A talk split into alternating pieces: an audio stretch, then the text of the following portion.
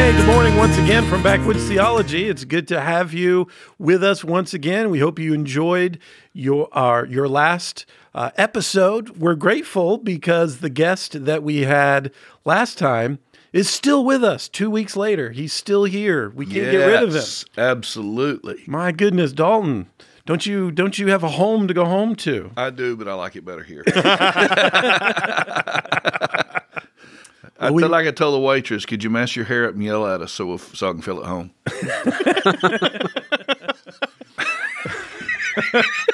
Sorry, just help us. Give us a moment as we gather our blueberry pie Yes. broadcast. Yes.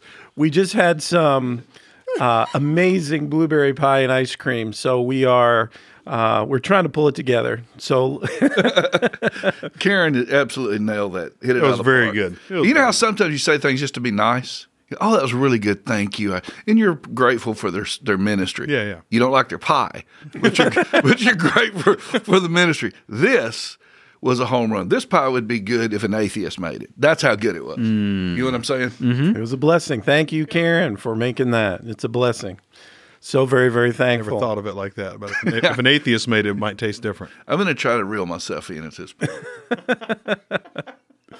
Uh, friendship is such a good thing. It's good to have good friends that you can laugh with and and study with and so we've got another podcast episode we'd like to bring to you, another discussion. This is another one of those times where something came up in the last episode that we want to elaborate on a little bit, where we felt it would be good to give you some more information about, and that is the fact in the last episode you heard us mention the term mysticism a lot, spiritual. Uh, tell them we'll call them back later. Uh, but uh, you know, we we talk about mysticism in our in our churches and how much it's become a part of our services. So we're going to talk about that today. Um, probably how to identify it, make sure that um, everything we're doing is biblical. You know, we live in a society today that's obsessed with the sensational. And whether it be the occult, the sensationalism of that, or the sensationalism of things. And obviously, that comes into our churches where we want to see sensational things. And um, so, anyway, I will punt the football to one of you and see what y'all can do with it. So, who wants to start? Well, so when we're talking about mysticism, you know, before we break it apart and down, we're talking about something that is would you say it's like the antithesis of biblical faith, like the opposite or a contrast to biblical faith? All right, this is going to sound picky, Okay. but the opposite of faith would be unbelief. Okay. How about I would say it's a hindrance okay. to a fully orbed biblical faith. Can One of the- mysticism be can a person think that they're operating on faith but actually be operating on mysticism? without a doubt. Maybe that's a better way to Yes, without a doubt, because I think that uh, more people than not who are people of faith, consider themselves to be people of faith, don't understand what faith is. Okay. That's where I'm driving Yeah. at. You know what I mean? It doesn't mean that they're getting it all wrong. It just means that um, uh, there's there's that percentage of their ideology that is errant. Okay. So if we're digging at roots, right? Um, there's nothing new under the sun, right? But we would trace the modern, this modern idea or modern expression of mysticism. We would work it back to the emergence. Would you work it back to the emergence of humanism? I'm just asking questions, waiting No, for yeah, you to take yeah. the plane off. Yeah, yeah, yeah. Okay, I, I think that um, I think that it may be more of an intrinsic aspect of the human condition. Okay. Right. I feel like it is one of the potential um, potholes in the road of humanity. Because right. Because everybody searches for meaning. Yeah, everybody's searching for meaning. Everybody wants things to to be have the right mixture. Meaning is the right word. That we want meaning. We want things to be meaningful, and if it feels right, it must be right. And and and so that that's a problem because feelings can be very deceiving. You know the old line about uh, Feelings are a wonderful companion on a journey, but they make a terrible navigator, right?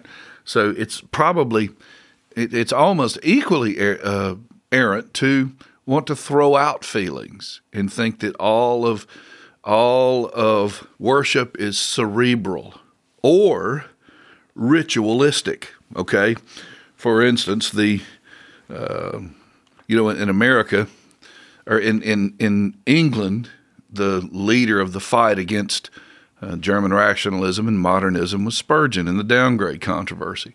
In America, it was a Presbyterian Princeton theologian B.B. Warfield. Now, obviously, everybody can argue about who was the real leader. I, I, get that.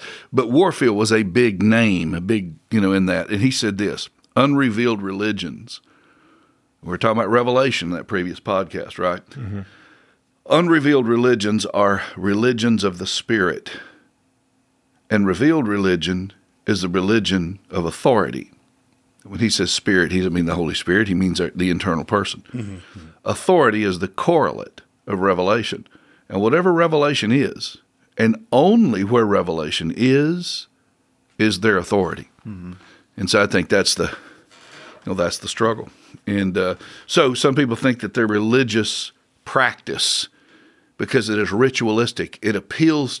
It still sort of. It still has a mystical effect to it because it's appealing to their senses, but in a, in a more proud and intellectual way. Mm. Whereas emotional people have a tendency to gravitate to the, you know, what they feel. So if we're taking this and we're work, you know, we're bringing this down to lunch pail, you know, lunch pail, uh, Christianity. We're we're once again pointing people back to their Bible as their, you know, them placing their faith in their Bible expressly and not in uh, situations, circumstances, feelings. Mm. Okay. But how do you balance? We talked about this a little bit earlier. Work out for us the tension with like providence. Like, how do we integrate providence and okay. finding providence into our understanding? You know, because, all right, our church needs to build a new building. Okay, and I feel like right now, feel mm-hmm. right, like right now, the timing. Sometimes maybe we should say perceive instead of feel. So okay. sometimes our problem might be um, our, our la- lazy use uh, of words. Right? I'm not saying you are doing no, that, no. but but, but anyway, go ahead. That's good. Yeah. The the Brits are good at using the right word. Exactly. We are not. Uh, perceive that that process needs to begin very quickly in terms of fundraising and planning and organ- organizing. But I still I haven't gotten a million dollar check in the mail. Right. Like it's not it hasn't come yet. Right. And some would tell you to just go by faith and crawl out on the limb. Yep. Okay. So let's let's flesh that out. Like what is that how do we how do we perceive even that kind of life where you're living your life waiting for something or you're living your life taking these we call them a leap of faith or a step of faith.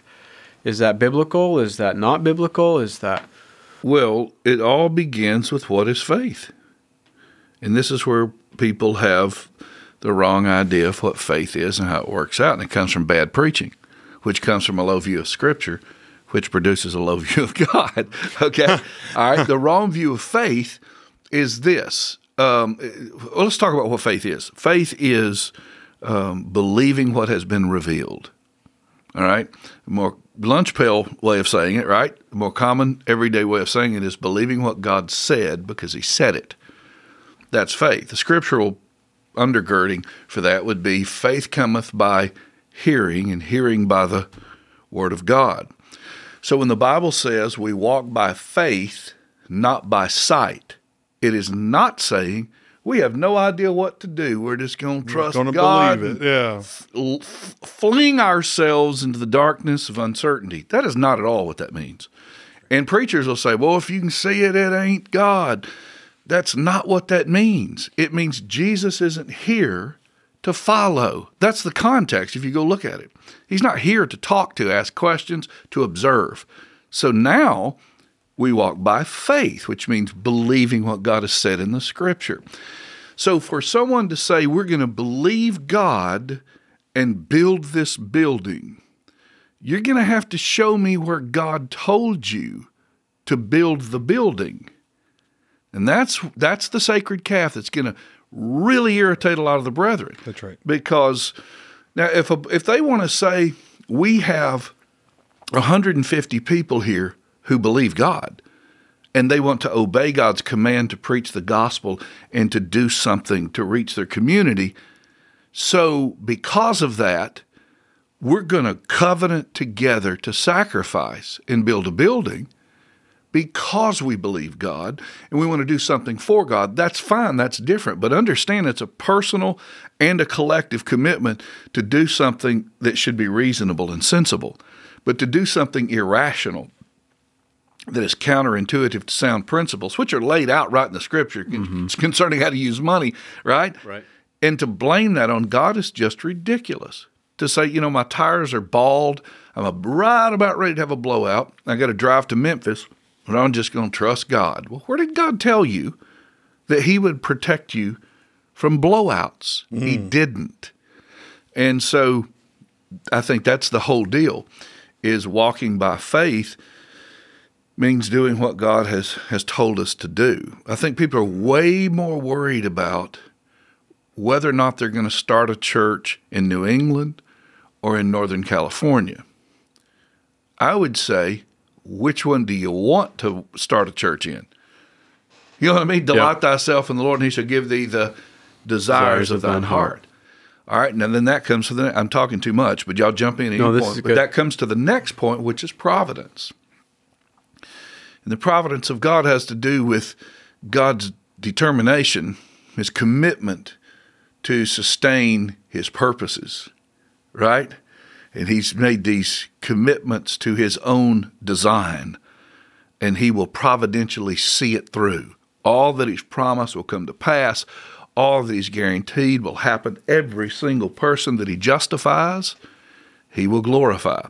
And you'll notice in Romans, we get caught up in, in, the sanctification factor in Romans 6 and 7, and we overemphasize that to the not, um, it's a good thing but we we miss the fact that Romans 8 doesn't mention sanctification it says whom he justifies he shall also glorify, glorify.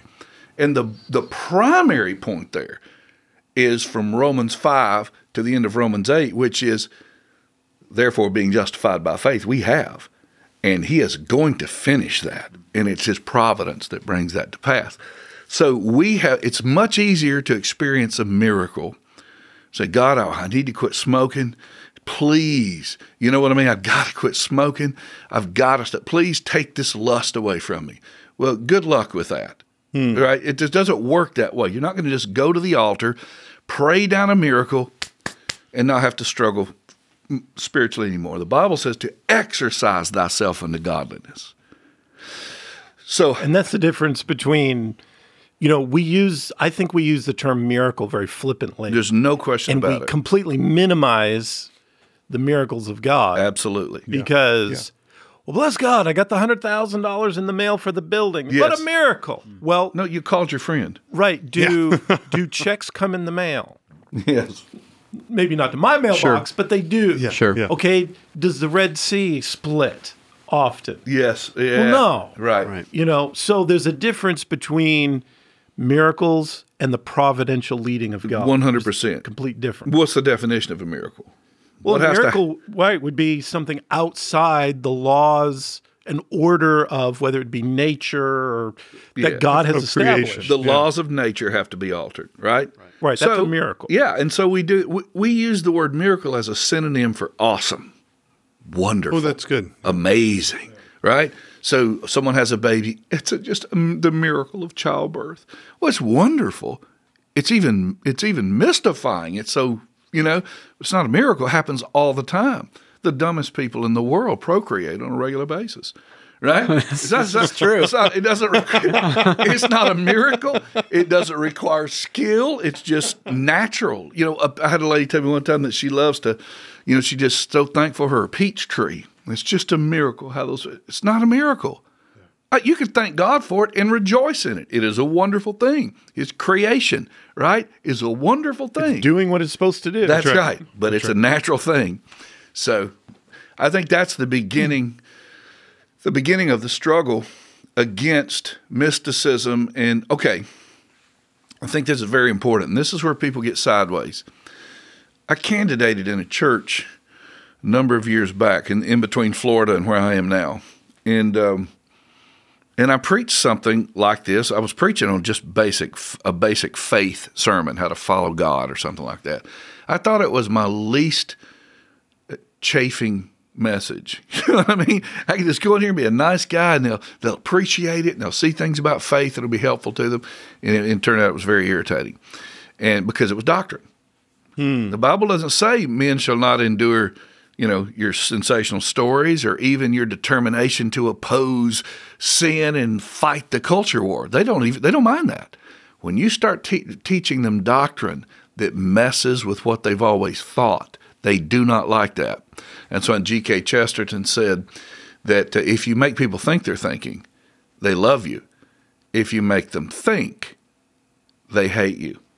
And so, the guy that was kind of heading up that whole um, the candidating, you know, pastor pastoral search or whatever you call it, he um, he he asked me about that on the that follow up phone call. Said, you know, he just so how how how do you think we're supposed to follow God then? So, what I mean, as we said in the sermon, you follow God by understanding His will, which you find in the Scripture, not written in the dirt on the back of a trailer truck. You find His will in the Word of God, and you do that. You follow that. Whether or not you go to Detroit and start a church, which is what I wanted to do, or end up in Alabama, is going to have a lot to do with the providential working of God, right? He can close those doors and open those doors.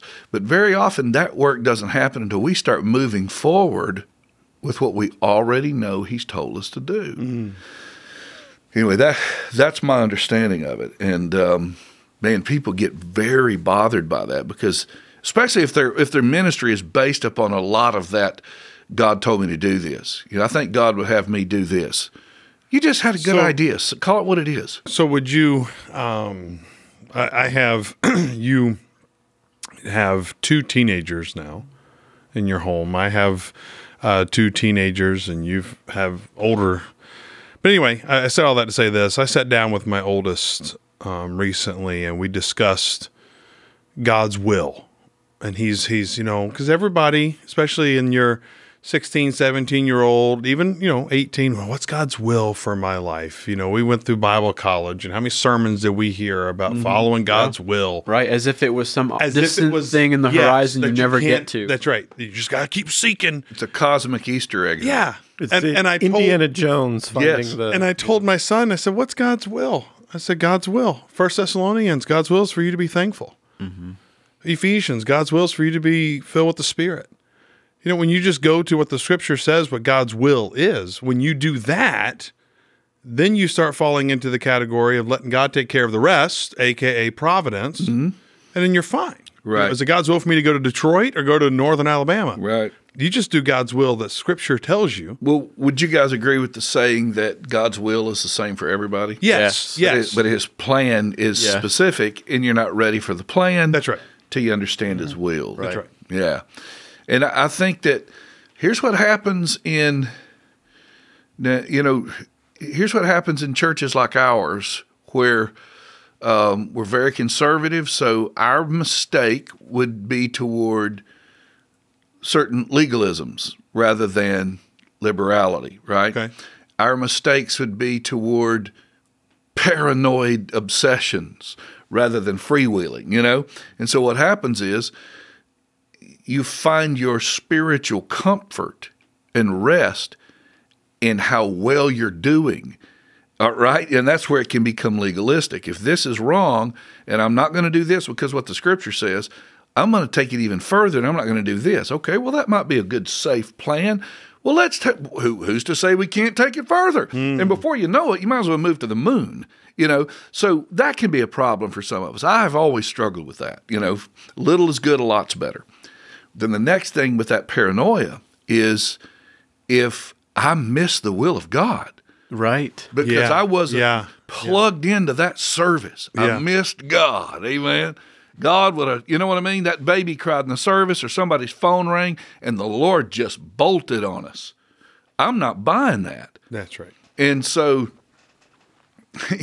everybody's phone that goes off in church, it's not because they don't care about God. They forgot to turn the ringer off. Just turn the phone off. Keep preaching. But we get so paranoid about that. Or, you know, the the soulmate thing. Now, I can't imagine Oh, my life without Lisa. I mean, good. she's the greatest thing in the world. Could she have married some other dude that believed what we believe Mm-hmm. and done just as well in another way? Without a doubt. Maybe even better. I mean, see, so in the danger with that is the paranoia. That's one thing, and and there's probably a better word for it, but the the unnecessary fear and doubt, and uh, and then the other problem I think is is that we do not accentuate the components of walking by faith in a scriptural way. Our our idea of living by faith becomes a caricature of what it's supposed to be, if that makes sense. Here, here's some examples. Um, Josh, Chad, and I know of a man who was friend friend of ours several years ago who wanted to plant a church. Th- This is the testimony he gave. He wanted to plant a church, struggling as to where to go. Was sitting in a restaurant, and he looked out the window, and a motorhome went by that said Montana on it he took that from God, went to Montana. He's now out of the ministry. He's disqualified himself and out of the ministry. I'm just saying there's an example of, oh, bless God. God just spoke to Yes. me. Yeah. Yeah. Um, well, what if a U-Haul went by that said, you know, Yes. there's there's a U-Haul for every state of the union. So, um, And we almost get to thinking, if I actually like my idea, it must not be from God. Yeah. Like know what I serving mean? God's the worst thing. If It's it so look- yeah. hard. If it Yeah. looks like this is going to work, Yeah. you know, like you guys know, I love Chicago. I absolutely love it. I feel like way back there somewhere, I should have said, Lisa, we're going to Chicago. I love it. I love the people there. I love the city. I'd like to try to reach them. It may take us decades to get a church organized. So let's go up there. Let's get us a job. Let's find a cheap place to live. Let's figure out how to raise kids in the city and let's get after it. Why? Because I want to. You know what I mean? Yeah, yeah. and, and if, God, if God wants to close the doors, He can. You know, but um, so you know you can't. There's no question in my mind that there are two or three pivotal places in my history as a man where I made the worst move I could have made. I did absolutely the wrong thing. I survived it, but I cost myself tons of unnecessary trouble and difficulty. And um, I just think that's very unfortunate when we, you know, trouble will find you. you know what I mean? It'll find you don't have to go looking for it. There'll be plenty of things to break your heart. You don't have to do it for God. There'll be plenty of plenty of dry spells and dark hours, and um, you know, so So I can I jump you in? go and then I'll. So, um, you know, I don't know your your history, right? Like you know your history, but you can point to pivotal moments, right, where you did the wrong thing. Mm-hmm. But you're not living every day looking back thinking, "I missed the will of God." Oh, no, life." absolutely not. No way. Like you can live to the glory of God and enjoy Him. Yes, I just did the will of God in a much harder way than it had to be done. Sure. you know I, mean? I could have done the will of God in a way that have been cool. Okay, so so you're saying I, I did the will of God in a hard way. I could have done the will of God in a way that was cool. You're talking about being obedient to something revealed in Scripture. That's right. And I'm Yeah. being Right. sarcastic, obvious, but Sure, yes, that's but yeah, exactly right. Right, right. So, um, Aren't we commanded in Scripture to preach the gospel to every creature? yes, yeah. So we're not going to get penalized for going to the wrong place. People will con- contradict themselves. They'll say in the sermon, "You can't preach the gospel to the wrong person." Amen. And then five seconds later in the same sermon, you don't want to miss the will of God on this. Yeah. You know what I mean? Because they want a big emotional altar call, want people to hang in there thinking that if they don't hold out, God's going to say, well, if you'd have prayed five more minutes, I would have helped you. sure, right. You know? And, and I'm not but- making fun of thing praying is- through. I'm no, not. no. But that puts people in this place where there's this constant paranoia is the right word. Yeah. Mhm. This constant stress, like, you know, I'm Don't wanna gonna miss it. I don't wanna miss it. Like FOMO is a legit issue Yeah. that keeps people addicted to social media, Of course. right? Fear of missing out. Yeah. But it could be the same thing that causes it's it's the Bible says the fear of um, fear of man is a snare.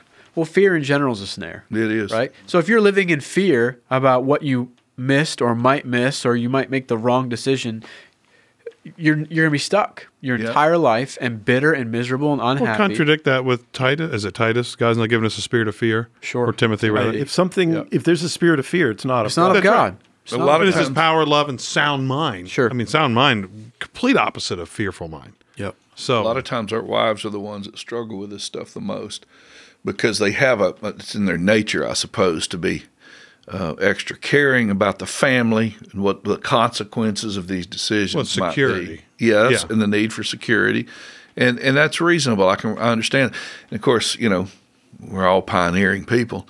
And I left college and started a church with you know 27 people or whatever it was in a rented room and lived in a room on the end of my parents' house and I mean I, I don't think it ever crossed my wife's mind to ch- even check up but looking back I wonder how she how she did it you know what I mean Yeah, yeah. Yeah. but um, I don't know Here's an expression I hear a lot, and I talk with people much about this, and it's the expression, "Well, I'm going to lay out a fleece." yeah From Judges with Gideon. Gideon, yeah.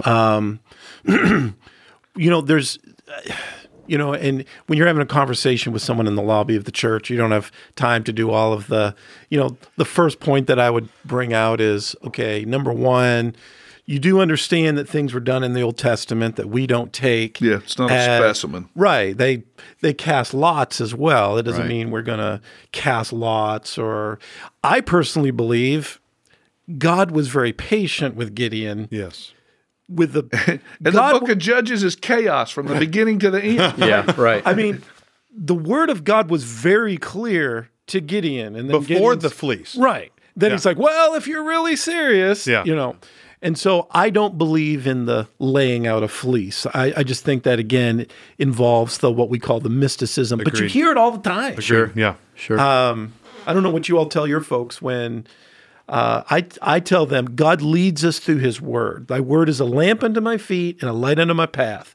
The Bible says in Proverbs three that I trust Him and He will direct my paths. Yes. Mm-hmm. and He doesn't do it in this mystic kind of way. He mm-hmm. does it through providence. He He providentially leads. can we say this that doesn't mean that God doesn't work within us right sure. All right, the Bible does say, Delight thyself in the Lord, and he shall give thee the desires of thine heart. I believe the call to preach is the God given desire to do it. Yeah, I don't know any other way to describe it than that. Well, and that, other- if a man Timothy- desire the office, yeah, office, right? That's like the first thing. If a man desire the office of a bishop, I mean, that's Exactly the right. first thing mentioned. Exactly. Right. So, So, that being said, though, my desires, what God puts in my heart, is not binding on other people's conscience. Yes. That's what we're talking about. Yes. The binding, directing, guiding authority of God is found in the Scripture and in the Scripture alone. No question about it. A lot of these guys, they, well, how many times have we seen missionaries who have these elaborate stories? I interrupted you and I apologize. No, keep going. These elaborate stories about how God is leading them and brought them to this place to go to the mission field, and their wife had the same vision they had. You know, I'm exaggerating. yeah, yeah. But they have that same these great stories, and then four years later, they're home and doing something different. That doesn't mean that God didn't couldn't lead some, a missionary to do something for four years, but you know the point I'm making. Yeah. It's like I think we always run the risk of being in the ditch when we place our hopes, our faith, our expectations, our guiding principles on anything other than the Word of God. Yeah. yeah. So I, I, th- when I think about this, like understanding this, and what are the what are the the outcomes, the consequences of this? There's actually a great deal of freedom in just committing, like like the knowledge that I'm going to live by God's word is actually extremely liberating. Yes, it is. because you're not subject, like you said, you're not bound to the the the whims of another man. Whims is the word. Yep. You're not bound to you're bound by your feelings, but you're bound by what the Word of God says, right? So the beauty of this is, you know, when someone comes, I had a friend come uh, one of our members of our church was saying, "Hey, I'm just I'm struggling with reading my Bible, and I don't really know why." Well, the answer is very simple, right? You can, uh, it's it's Romans seven, right? The reality is you're born again. You want to read God's word, but you also you don't want to read mm-hmm. God's word. You just have to understand this is who you are. The things that I Yes. want to do, I Right. don't do. You know right. what- The things, yeah. Did I, Go ahead, keep going. Yeah, he- here's another interesting thing about that is it really can liberate you to be. It sounds like it can make you less zealous. What we're suggesting, it's the it could be the o- it is the opposite. If the only way you attempt anything special for God is if you have this clarifying vision from God and this guarantee that it's going to be, you know, wildly successful. That's then you don't do anything. right? Because you're waiting for That's right. that exactly sign right. That's right. that never comes. But if you're like somebody like Jeff Faggart, you say, I would like to encourage some of the brethren. It may be three, it may be 30, someday it may be 300, 3,000.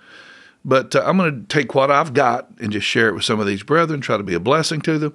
And then before you know it, there's the Baptist History Preservation Society, 25 monuments around the country, you know, a vast acquisition of rare things. You know what I mean? But this is where, like, okay, even that's scripturally based because the law of sowing and reaping is true. That's right. Yeah. You know, It it's is. true. Yes. So discipline and good habits, God honors those things because they're in His Word. Here, here's here's where here's what people don't like, is that it may be that what God wants us to do isn't big. Mm-hmm. Now I'm for big as you can get or whatever. I, I don't like the anti-success mentality. I don't care for that. What I mean is, like I have an idea of starting a Bible study in a town about 45, 50 minutes from our church, and I've, I've got some contacts, and I have to go attempt it. Right? It may not turn into anything. It may be two or three sit downs with some coffee and and uh, and and that may lead to something for these people that would lead to something and somewhere else something good is done of it.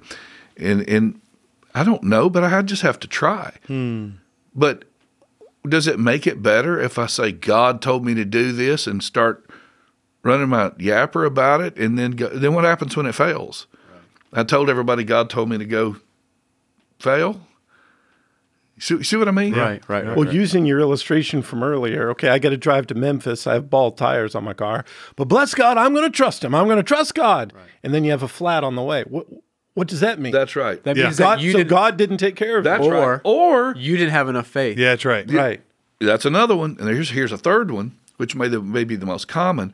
Somebody in your church buys the tires because you told them you're going to you have. announced it. Yes, That's exactly manipulating. right. But if you're trusting God, you don't have to. You don't bring it up.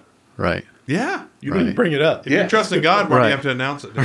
Right. Right. Because you know we don't do anything without making sure everybody knows who did it. Yeah. That sounds like Twitter.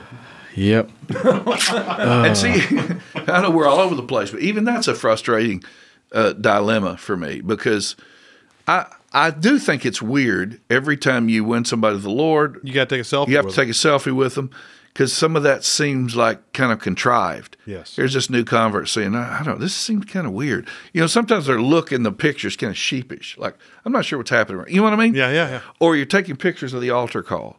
Yeah, yeah. That that is weird to me. Yeah. On the other hand, I don't think it's weird to say, you know, there. I think there could be settings who say these folks got saved in a church recently.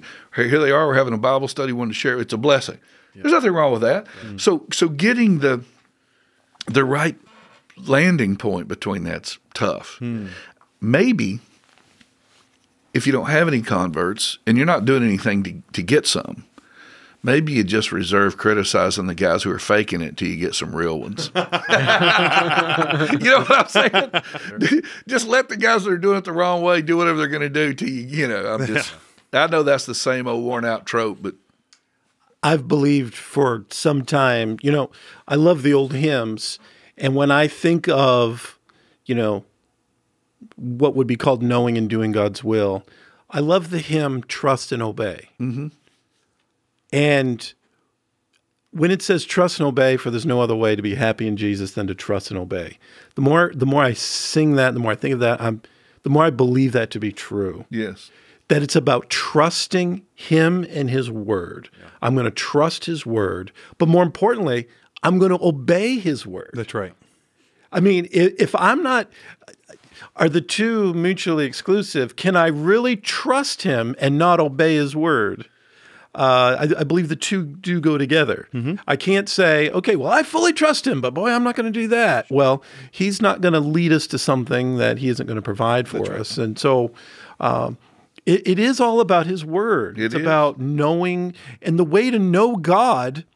I mean, I don't go out on a. I, I understand the heavens declare the glory of God and the firmament showeth his handiwork. But if I want to go learn about God, I don't go sit out on a starry night. No, no, of course not.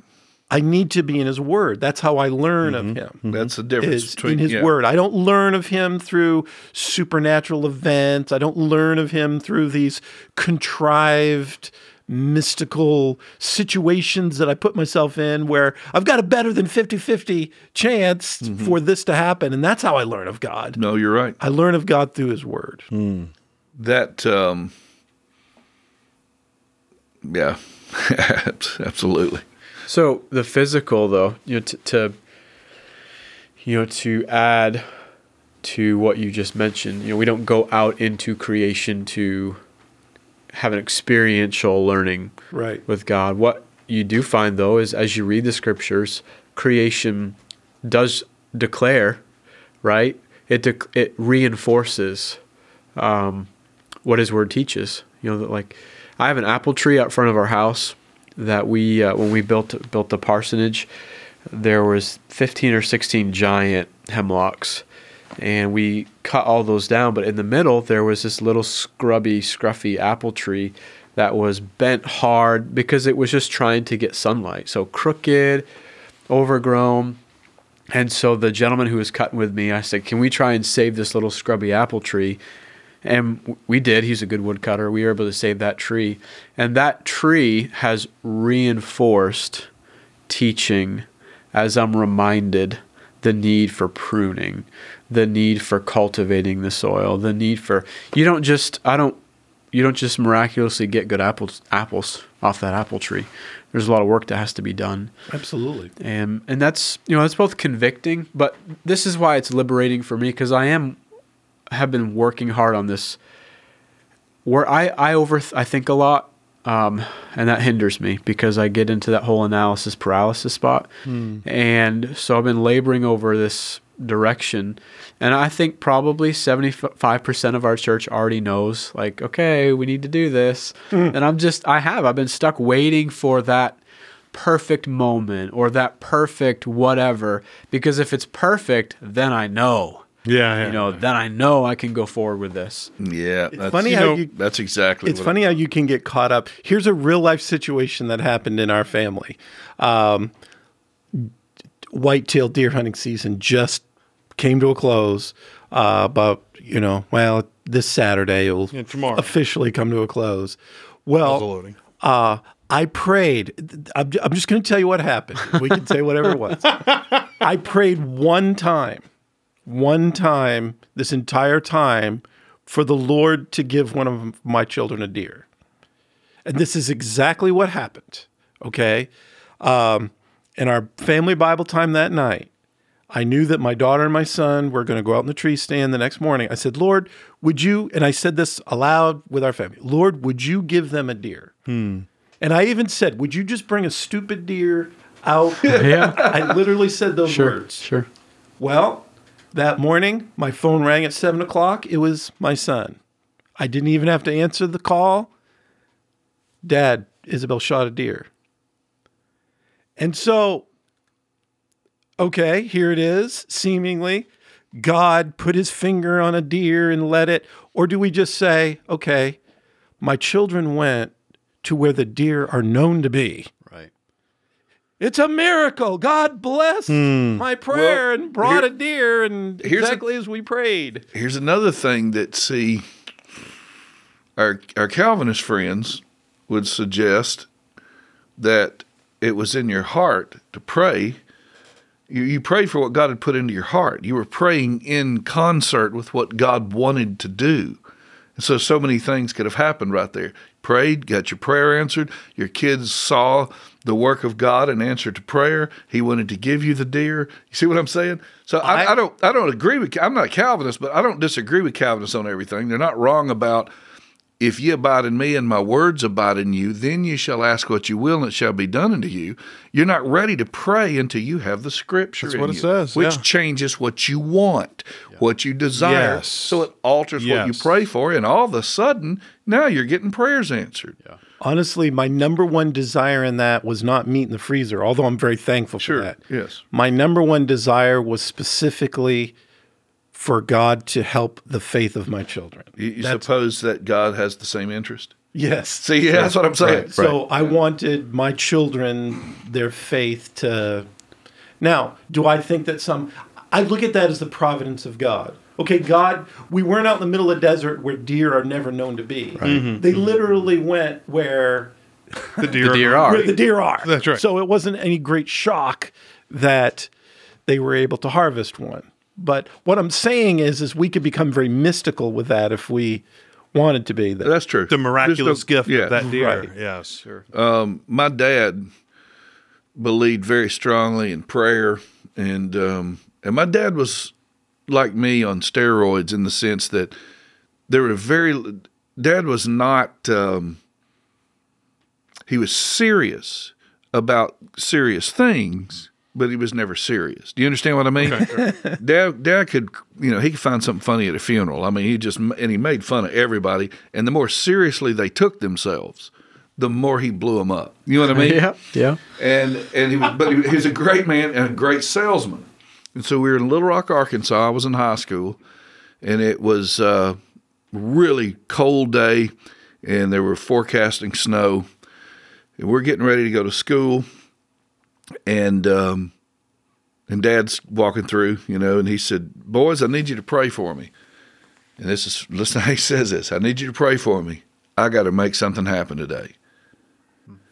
Isn't that interesting? You know, that old thing you pray for your crops at the end of a hoe handle, right? And mm. so dad, and, and, and it, so dad goes to work and, and it snows that day in Little Rock, big snow. I mean, lots of pounding, big snow. And he, he needed to sell $8,500 worth of furniture in one day.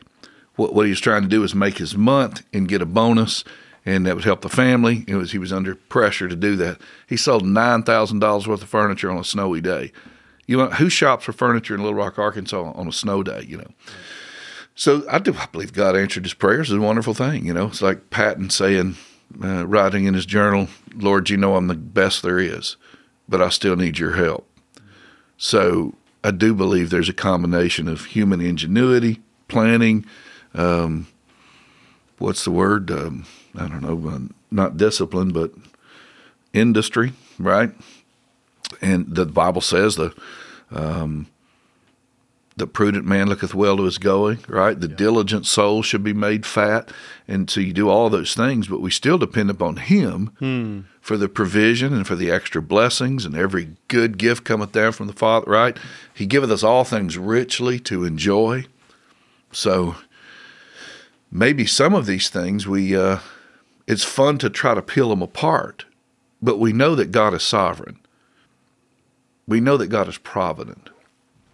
We know that He's commanded us to pray and to trust Him, and we know that He's told us to act according to His will, and all of that stuff goes together, right? Yeah.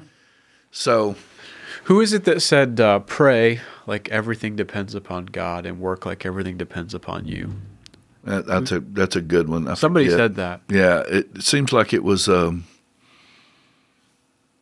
But I mean, if we're summarizing, you know, mystical faith would be praying like everything depends upon God, meanwhile doing nothing. yes. You know what I mean? Just not not taking responsibility, not um, not being Trust in prudent. the Lord. right. Yeah. Just I'm just going to trust the Lord. Well, trust it's sort Lord. of like people who have a not being prudent's a good. Yeah, I like Yeah. that. they have a divorce and a remarriage, which I, in no way do I have harsh judgment for people who are in that situation. You know, life's hard. You know what I mean? I'm fortunate to be where I'm at, and we love sinners at our church, and we love saints that have had struggles. They're welcome. We we we help them, and um, but to stand up and testify almost to imply that it was God's will that your first marriage, you know, Sure. go, run into the ditch because you're really enjoying the second one. You, you know what I mean? I'm glad you're enjoying the second one. Thank God for His mercy. you know what I mean? Right, right, But let's not pretend that it was God's will. You, you know, they try to we try to sanctify things that that are wrong, and uh, Hmm. we testify things that are ridiculous. You know, a flock of geese flies over at the funeral, and that that was me, Ma, letting me know she's okay. Yeah, me, yeah. Ma, didn't have anything to do with the geese. All right, sorry. you know, the London Baptist Confession says the Holy Scripture is the only sufficient, certain, infallible rule of all saving knowledge, faith, and obedience. Although the light of nature and the works of creation and providence do so far manifest the goodness, wisdom, and power of God as to leave men inexcusable, yet are they not sufficient to give that knowledge of God and His will which is necessary unto salvation. And so there's much more there, but you know, that sp- that general revelation is a wonderful thing, to, and it leaves us without excuse, and it drives us toward the truth. But the only thing that'll give you the truth is special revelation, right? The Scripture. Yeah, God at sundry times and divers manners has spoken unto the fathers by the prophets, and to us in these you know last days by a Son, and and then the prophets codifying what the Sure. you know Sure. That's good stuff. I think it's good every once in a while just to, I mean, I, I think we'd all agree it's good to step back and ask ourselves why. Why am I doing what I'm doing? What's moving me to do this? You know, what am I building? What am I predicating this decision upon? And, you know, when we approach things as a mystic, right, looking for signs and wonders to guide our steps, um, it can make us you know, schizophrenic a little bit. Yeah. If if Yeah. like It, how much how much of this in the final analysis is us becoming uh, loyal to our own stylistic preferences? Sure. You know what I mean? So if your if your style of worship is more of the expressive, emotional, maybe sensational on a bad day, you know, or whatever, and uh, and your people respond that way, and they're subject to flood the altar in the middle of a special song. You know what I mean? And they'll keep going, and all of a sudden you're. Uh, you know, hour and fifteen minutes in the service, and yet nobody's preached yet. You know what I mean? And that's the habit that your church is into.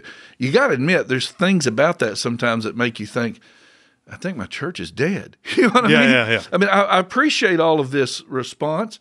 Well, someone who thinks that way is going to be less favorable to some of the things that we've said here because you're going to think, I don't think it's mysticism. I want to follow God. I've seen God move and God work. Okay, I, I, I agree with you up to a point.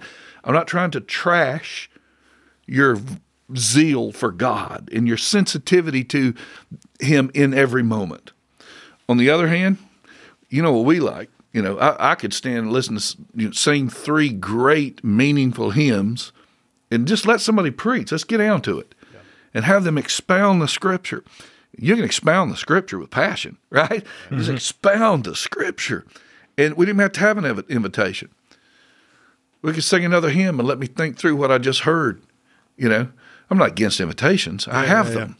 But I'm saying some of what we're talking about has a lot to do with personal the personal makeup of the pastor, how he's wired, what the church is conditioned to appreciate in worship forms, and I think it's our responsibility to keep it in here, whatever it may be, and out of the weeds, right? Out of the weeds of mysticism, out of the weeds of formalism and ritualism, and then within here, we can have a wonderful liberty, right? Yeah.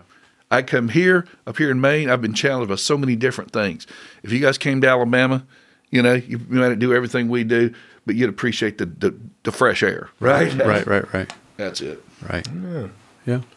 Well, it's good, good, good, uh, thought provoking discussion. Appreciate that. I know that you've enjoyed that. I hope that you have. And it's been good to have our friend, Brother Dolton, with us. Amen. And uh, just so, always so grateful when he comes and and thankful for this discussion that we've had. It actually turned into two parts, which is good. And so uh, we'll enjoy that uh, for the next few weeks. And we're grateful for your faithfulness to this podcast. And uh, let your friends know if they're looking for a good podcast to listen to, then um, I believe you found the best one. So, at least these, at least these last two. yes, At least he's last. two. we're setting the bar high. uh, well, we'll end on that good note. Thank you for joining us at Backwoods Theology.